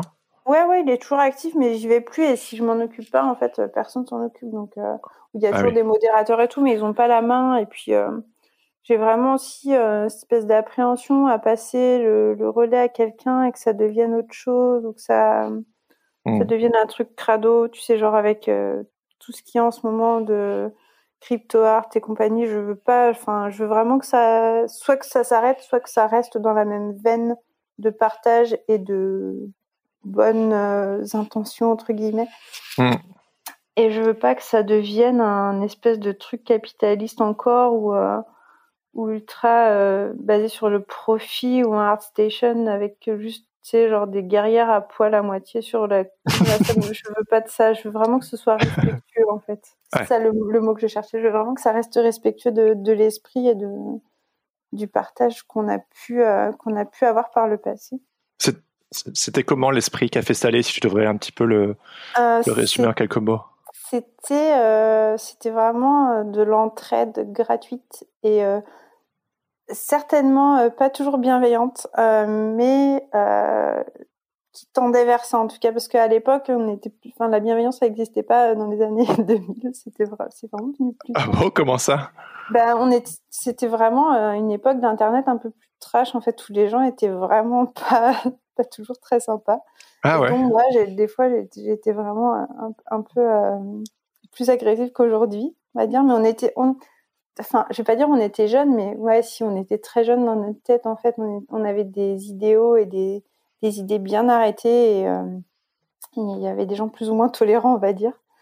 mais parmi tout ça, on était quand même aussi beaucoup dans le, dans le partage, l'entraide, et puis on n'était pas avare de, de nos conseils et de notre énergie et de, et de donner nos outils, nos recettes, nos trucs. Enfin, vraiment, on était, on était là pour ça. Donc, ce, que, ce que je voudrais pas, tu vois, c'est que ça devienne, ouais, un espèce d'une une, machine commerciale en fait. Ça me, ça me ferait vraiment. Euh, je préfère, je préférais l'arrêter, tu vois. Je préférais, euh, je, préférais que ça soit fermé plutôt que plutôt que de voir ça. Et euh, voilà. Et tu disais que voilà, vous étiez jeune dans votre tête, que vous aviez des, des idées arrêtées, etc. Et si tu devais adresser, bon, c'est une question un peu un peu bateau, hein, mais si tu devrais adresser la Karine d'il y a 10-15 ans, tu, tu lui dirais quoi sur euh, la manière de. Je dirais euh, peut-être euh, regarde regarde un peu plus autour de toi et puis et puis mais mais je sais pas en vrai ce qui aurait pu me faire changer à l'époque parce que je pense que c'est une question de d'entourage et de et de maturité je crois parce que parce qu'il y a des choses qui sont venues un peu plus tard dans ma vie, comme euh, bah, le fait d'être parent. ça, ça, change vraiment toute la Tell me about it. Ouais, c'est clair. Tout le monde te dit ça, c'est hyper bateau. C'est genre tous les parents, quand t'as pas d'enfant, ouais, ouais. Vie. C'est vrai, c'est vrai, mais, mais vous pouvez pas vous en rendre compte tant que vous n'avez pas d'enfant, et ça aussi, c'est vrai. Ouais. Euh, mais en fait, le fait de, de projeter euh, son, sa vie dans une autre personne et de devoir vraiment s'en occuper à plein temps et de la protéger, c'est euh, ça change tout. Et donc ça, ça te donne un, nouveau super pouvoir qui est la compassion et, la passion. Et que je, je n'avais pas spécialement euh, vraiment bien développé avant ça.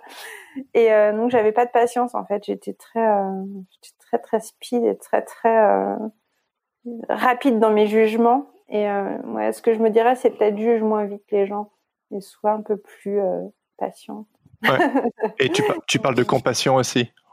Ouais, ouais, bah oui, parce qu'en fait, euh, faut se dire aussi qu'à un moment donné, moi j'étais, euh, j'étais un peu euh, seule face à des milliers de gens et, euh, et qui postaient des fois des trucs complètement cons, faut le dire, et qui posent des questions bêtes et des trucs, mais tu vois, j'avais pas forcément la patience de leur réexpliquer à chaque fois, donc j'expédiais vraiment vite. Et mon équipe de modération était un peu dans le même, dans ce même mood-là. Enfin, bon, bah écoute, euh, si t'as pas compris, c'est pas grave, on efface ton message et puis tu, tu reviendras plus tard, t'as qu'à aller lire les règles. et, euh, ouais, on n'était pas, pas toujours ultra pédagogue, mais en même temps, écoute, ça fonctionnait comme ça. Ouais, bah bien sûr. Je je pense pas qu'on ait vraiment euh, traumatisé les gens. En pire, euh, c'était un message pas pas très sympa, ou alors ils voyaient juste pas et puis euh, on leur disait va relire le va relire le long poste de règles dont tout le monde se foutait en plus. Enfin, c'est vraiment la, la pire la pire idée de faire un long poste de règles. Mais mais ça je l'ai appris après. Ouais. oui, oui, on a envie d'inscrire les choses dans le marbre et puis les choses sont plus fluides en fait. Ouais, c'est ça. C'est mais, mais c'est vraiment une question d'expérience. Et puis encore une fois, on était, on a fait ça genre sur le tas. On n'était pas formé à, ni à la bah gestion de communauté. Parce qu'aujourd'hui, tu as des formations de community manager. Mais moi, à l'époque, j'étais en mode euh, YOLO, tu vois, genre, euh, c'était quoi community manager? Donc, euh, non, non, c'était, c'était tout sur le tas, sur, donc je, je suis désolée si j'ai, je, je, pense que j'ai probablement heurté les, les sentiments de, de quelques personnes et je m'en excuse platement auprès d'eux s'ils m'écoutent. Euh, j'ai changé aujourd'hui, j'espère. Ouais. Euh, mais non, non, ouais, voilà, c'est euh, l'esprit du café, c'était vraiment ça. Donc, ça, c'est sûr que des fois, ça, ça pouvait provoquer des, des antagonismes, on va dire, ou, ou, rendre des gens pas contents et ne pas nous aimer. Mais en, en même temps, c'était aussi un petit espace privé et pas un service public. Donc, ouais. ouais. Ouais. une belle aventure. Ouais. On faisait ce qu'on pouvait. Voilà. Ouais, exactement, exactement. Et ça, c'est déjà beaucoup. Et euh... euh aujourd'hui, j'ai encore des gens qui, euh, qui me disent ah mais c'est toi qui as fait saler, merci, blablabla, blablabla. Et tu sais, je suis toujours un peu genre oh waouh, ils s'en rappellent. Et et non non, c'est hein. globalement globalement hyper positif.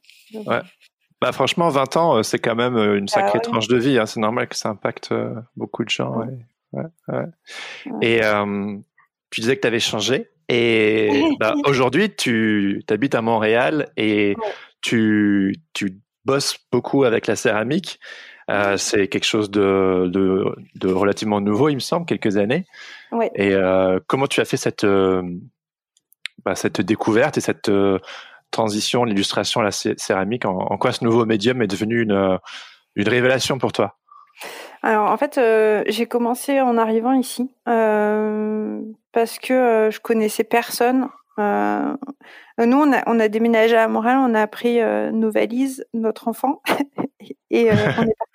On a vendu tous nos meubles, on a vendu notre maison, on a, on a vraiment fait le, grand saut.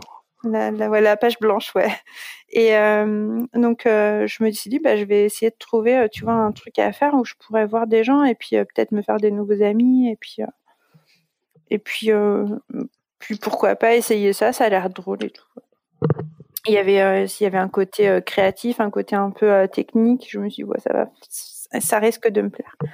Et donc, au début, j'ai commencé par prendre des cours.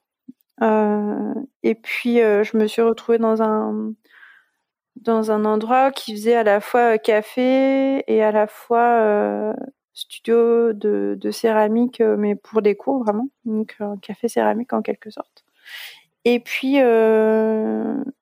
et puis j'ai été très frustrée, très frustrée pendant plusieurs mois avec ces médiums parce que j'ai essayé vraiment de reproduire mon style de dessin et mon et ce que je faisais en illustration, mais euh, mais en avec de la de l'argile et de la porcelaine.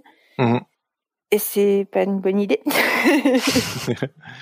En fait, euh, bah, parce qu'en fait, c'est vraiment un médium tellement complètement différent. Déjà, tu passes de la 2D à la 3D, donc une... ton cerveau, il doit un peu travailler sur euh, genre comment est-ce que tu fais euh, le dessus, le dessous, euh, le derrière de tes euh, de tes animaux, si tu fais des animaux ou de tes personnages. C'est vraiment pas facile. Et puis euh, surtout, en fait. la formation que je suivais, le, le cours, c'était pas du tout pour faire des petites figurines ou des petits machins, c'était vraiment pour faire du, de la vaisselle en fait. Ouais. Des tasses, des bols, des trucs, des machins. Et, et moi, je, je trouve, tu sais, j'aimais bien ça, mais je me disais, ouais, bah, ouais, je suis pas prête de me faire un service de, de vaisselle, tu vois, c'est quand même un, c'est quand même un, un artisanat, un Ouais. savoir-faire qui demande des années de formation. Enfin, je, je trouve que de prendre un cours, ça te fait te rendre compte de, du niveau de maîtrise et des années de, de boulot que tu vas avoir avant de pouvoir sortir euh, quelque chose de, de regardable. Mhm. Et donc, euh, au fur et à mesure du temps, je faisais mes petits machins et puis à un moment donné, j'ai fait bah, allez, j'arrête les tasses parce que je, je pense que clairement, c'est pas pour moi. Je vais essayer de faire mes petits, mes, mes petits bonhommes là et, euh, et puis bah là, ça a cliqué direct. C'était, euh, c'était genre, j'ai fait bon, bah, c'est ça que j'ai envie de faire.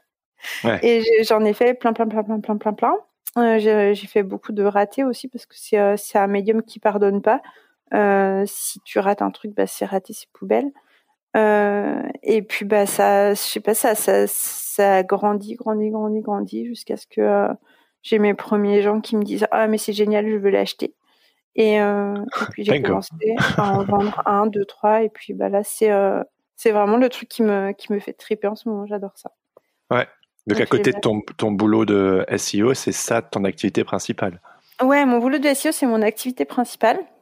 Donc, euh, qui me rapporte euh, mon gagne-pain, en fait. Ouais. Euh, que j'aime bien, mais, mais qui, qui manque en ce moment de diversité pour moi. Dans le sens où je me retrouve dans des boulots vraiment ré- assez répétitifs et, et un peu un peu relou. Donc euh, je, je, je trouve mon plaisir euh, de dans la journée avec euh, avec la céramique plutôt. Et tu fais de la céramique tous les jours?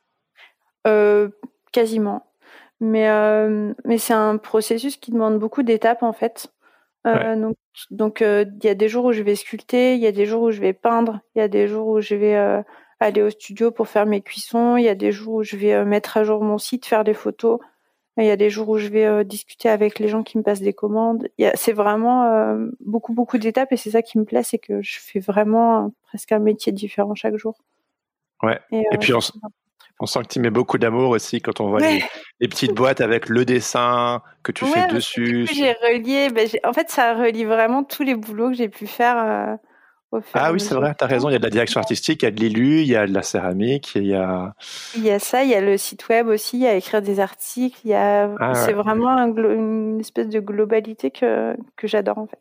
Et tu es vraiment dans un quelque chose de très humain. Non seulement toi, il y a, tu travailles de tes mains, mais vu que tu travailles avec le particulier, au final, on pourrait presque dire que tu as fait une très grande boucle pour revenir au, au, bon vieux euh, contact humain d'une personne à une autre, quoi.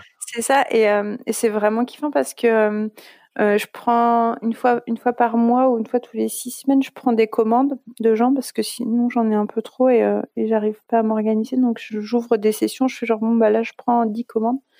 Et c'est génial d'avoir trop de commandes. Oui, c'est vraiment cool. Mais si j'étais à plein temps, je pourrais en prendre plus. Mais pour l'instant, je garde, je garde mon job de SEO. C'est une tentation quand même de passer à plein temps? Ah ouais, complètement complètement, complètement. J'espère que mon patron m'écoute pas. Euh, mais, euh, mais après, comme je suis freelance, je peux faire un peu ce que je veux. Donc, euh, donc je pourrais très bien arrêter le SEO, faire de la céramique pendant six mois et puis voir que si ça marche pas, reprendre des missions de consultante, c'est pas, c'est pas du tout un problème. C'est pas un boulot qui, qui perd trop en, en technique. Il n'y a pas besoin de grosses mises à jour. Donc, et avec euh, tout cet euh, intérêt, cet amour pour euh, la nature, l'organique, les choses qui poussent, etc., est-ce qu'au final, la céramique, c'est pas un peu voilà ce, ce, retour à un côté un peu plus slow life parce que le retour à la terre. ouais, oui, le retour à la terre, ouais, carrément. Bah, techniquement, ouais, c'est le retour à la terre parce que c'est de la terre. ouais, absolument. oui, si tu prends ça au premier degré, carrément. mais c'est vraiment, c'est vraiment, ouais, une reconnexion à. Vas-y. Non, parce que quand on, quand on découvre ton parcours, euh, tu as fait tellement, tellement, tellement de choses et, et, des choses à des échelles euh, assez grandes et tout, que quelque part, euh, qu'aujourd'hui, voilà, tu, tu fais de la céramique et tout, il y a, euh, et puis euh, ta, ta vie à Montréal, euh, euh, la proximité de la nature, la forêt, etc. On sent comme si tu t'étais recentré sur quelque chose de plus essentiel, de plus simple, je sais pas. Euh, ouais. c'est peut-être des grosses ficelles.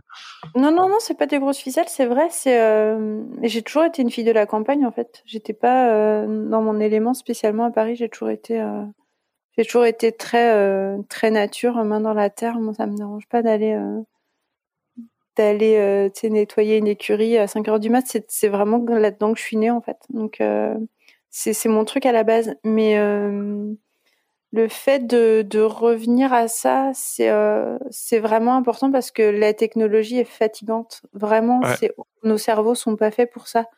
vraiment pas. On n'est pas fait pour absorber autant d'informations, pour gérer autant de trucs hyper inquiétants. Genre, on l'a tous vu là avec euh, avec la pandémie, le flux d'informations, de règles changeantes, de ça ça c'est épuisant en fait. On n'est pas du tout euh, notre petit cerveau de de d'homme euh, est, pas rendu là encore. On est euh, on est encore au temps des cavernes, heureusement malheureusement, mais biologiquement en tout cas, on est encore très très très très très très basique.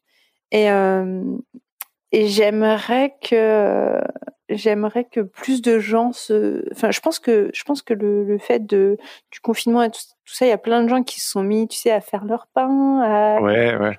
leur petit jardin sur leur balcon. C'est hyper important. C'est vraiment genre on est fait pour ça. Pour faire notre propre bouffe. On n'est pas fait pour aller au supermarché et acheter euh, des trucs. Euh, donc euh, ouais ouais si si c'est euh, c'est essentiel pour moi et c'est aussi quelque chose que j'essaye de faire passer dans dans ce que je fais en fait c'est euh, des petites choses, les choses, les choses lentes, le temps de, de faire les choses, le temps de. Qu'est-ce que tu as mis en pratique dans ta vie? Qu'est-ce que tu as mis en place pour revenir un peu à ces choses un peu plus lentes? je, Écoute, je fais mon levain depuis, depuis un an. Ah ouais, excellent. Ouais. Euh, comme plein de gens, mais, euh, mais en fait, c'était un truc que j'avais essayé il y a longtemps, ça n'avait pas marché, puis là, je me suis dit, bon, allez. Mais, mais de manière très amusante, j'ai commencé ça au mois de février, juste avant, le, juste avant la cata. Ah oui, c'est vrai, ouais. Euh, Et voilà. Et euh, sinon, mais j'ai toujours un potager. Euh, même à Montréal, j'ai un potager de balcon. Euh, on a on a une maison à l'extérieur de Montréal aussi qu'on a réussi à avoir pareil juste avant la juste avant la pandémie parce qu'on on disait mais on va pas rester en ville, on veut on veut sortir de là. Et, euh, et donc euh, là cette année ça va être potager. Euh, je vais, je t'ai dit j'ai fait une formation de d'apicultrice aussi donc Ouais. ça va être ça va faire partie de ma vie. Euh, des abeilles euh, et puis euh, j'espère bien avoir des poules et, et des petits moutons. J'ai un chien. Ah oui, j'ai cru voir que tu étais apprentie bergère aussi. Ah ouais, j'ai fait fait une formation de de chien de troupeau avec mon chien, qui est un corgi. Et, euh, et donc on sait toutes les deux, euh, on sait euh, garder un troupeau de moutons, figure-toi, et le conduire.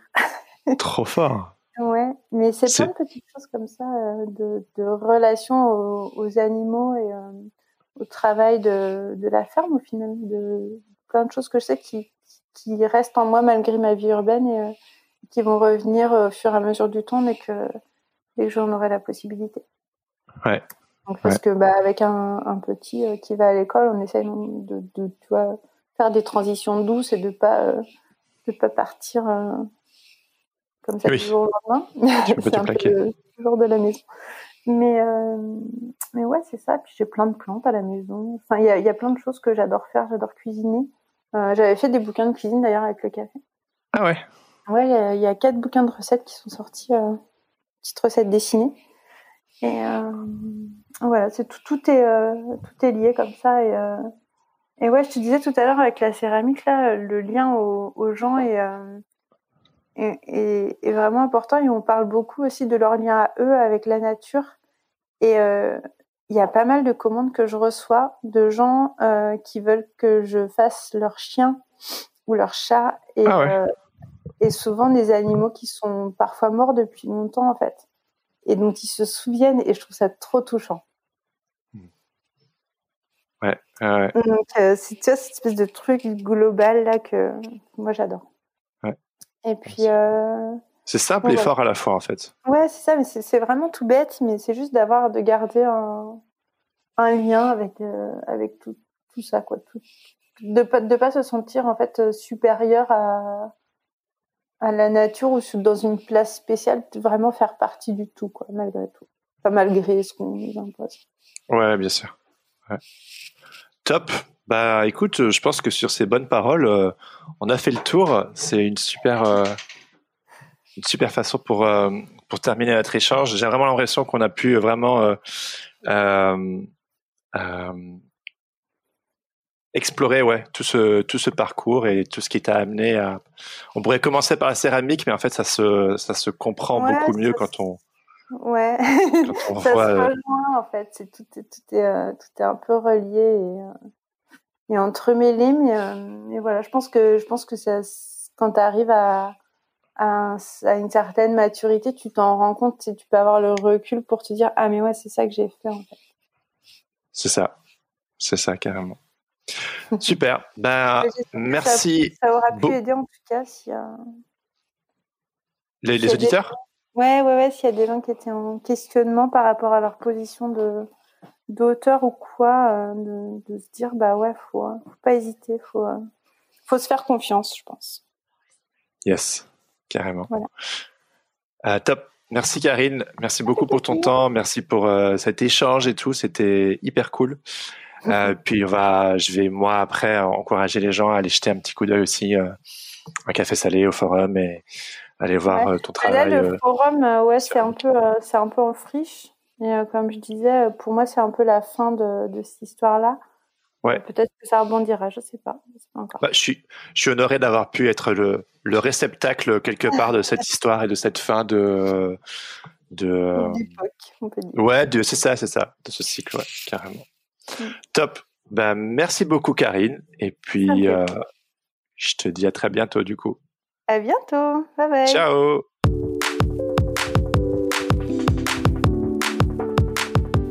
C'était ma discussion avec Karine Leloget. Merci à elle pour son temps Karine, si tu as réécouté notre discussion, merci beaucoup. Je suis ravi d'avoir pu échanger avec toi. Si cet épisode vous a plu, je vous encourage à le dire directement à Karine en la suivant sur les réseaux sociaux at KNES, ça s'écrit K-N-E-S-S, et en lui laissant un petit message. N'hésitez pas non plus à visiter le site de Café Salé ou à vous procurer les derniers exemplaires des fameux artbooks dont nous avons discuté ensemble. Promis, ça va vous en mettre plein les yeux. Et puis si j'étais vous, si vous connaissez quelqu'un qui a connu le site de Café Salé, pourquoi ne pas lui partager cet épisode? Hmm? Je suis sûr que l'aspect nostalgique de la chose saura l'intéresser. Vous pouvez aussi partager cet épisode sur vos réseaux sociaux et me laisser quelques étoiles ainsi qu'un commentaire sur Apple Podcast. Ça fait toujours plaisir de vous lire et cela permet à ce podcast de monter dans les classements américains. Enfin, euh, enfin chez nous quoi. Pour ne plus jamais louper un épisode, abonnez-vous sur vos applications de podcast, suivez-moi sur les réseaux sociaux ou rejoignez ma newsletter. C'est là que toutes les deux semaines, je partage mes petites réflexions du moment, des vidéos inspirationnelles, de la soupe existentielle, des coups de cœur et des trucs rigolos. Pour vous inscrire, rien de plus simple, rendez-vous sur senscreative.fr, vous retrouverez le lien en haut, à gauche, ou dans les notes de cet épisode. Salut, je m'appelle Mathieu Jonel. Je suis planeur stratégique, auteur d'histoires pour enfants, podcasteur et je fais partie du Patate Club, le Patreon de Sens Créatif. Je soutiens financièrement Jérémy sur Patreon parce que son exploration du métier de créatif me semble essentielle. Le Patate Club, c'est pour moi le meilleur carrefour pour les créatifs. Tous les sujets sont abordés pour développer sa créativité, mais surtout en vivre. Les participations débutent à 2 euros par épisode, et cela vous donne accès à un WhatsApp privé, des ateliers, des rencontres et un tas d'autres trucs canons. Il y a aussi le tout nouveau Patate Club Podcast, un podcast bimensuel et uniquement accessible pour les patriotes, enregistré en duo avec Laurent Bazar. On y retrouve un débrief du dernier épisode de Sens Créatif et des sujets abordés par la communauté, sans oublier les coulisses du podcast. Pour en savoir plus, rendez-vous sur patreon.com slash podcast. Sens Créatif, c'est aussi une communauté bienveillante dont les membres s'encouragent, s'inspirent et échangent les uns avec les autres au travers d'un Discord super actif et totalement gratuit. Pour rejoindre le Patate Club ou le Discord, retrouvez les liens dans les notes de cet épisode. Je termine en remerciant mon ami Adrien Guy pour l'habillage sonore de ce podcast. Allez tous jeter un œil sur ses réseaux sociaux at Adrien Guy Musique ou écouter ses morceaux sur sa page SoundCloud. Sur ce, je vous donne rendez-vous, eh bien, je ne sais pas quand, parce qu'avec les nouvelles mesures sanitaires et la fermeture des crèches, c'est un peu compliqué. Donc, je ne sais pas quand sortira le prochain épisode. Peut-être comme d'habitude dans deux semaines, peut-être dans trois ou dans quatre, on verra bien. En attendant, bonne semaine à tous. N'oubliez pas de vous inscrire pour la troisième émission de Mathieu Vu le 15 avril. Prenez soin de vous, profitez de ce beau soleil, et puis surtout, restez créatifs. Allez, à bientôt. Ciao ciao.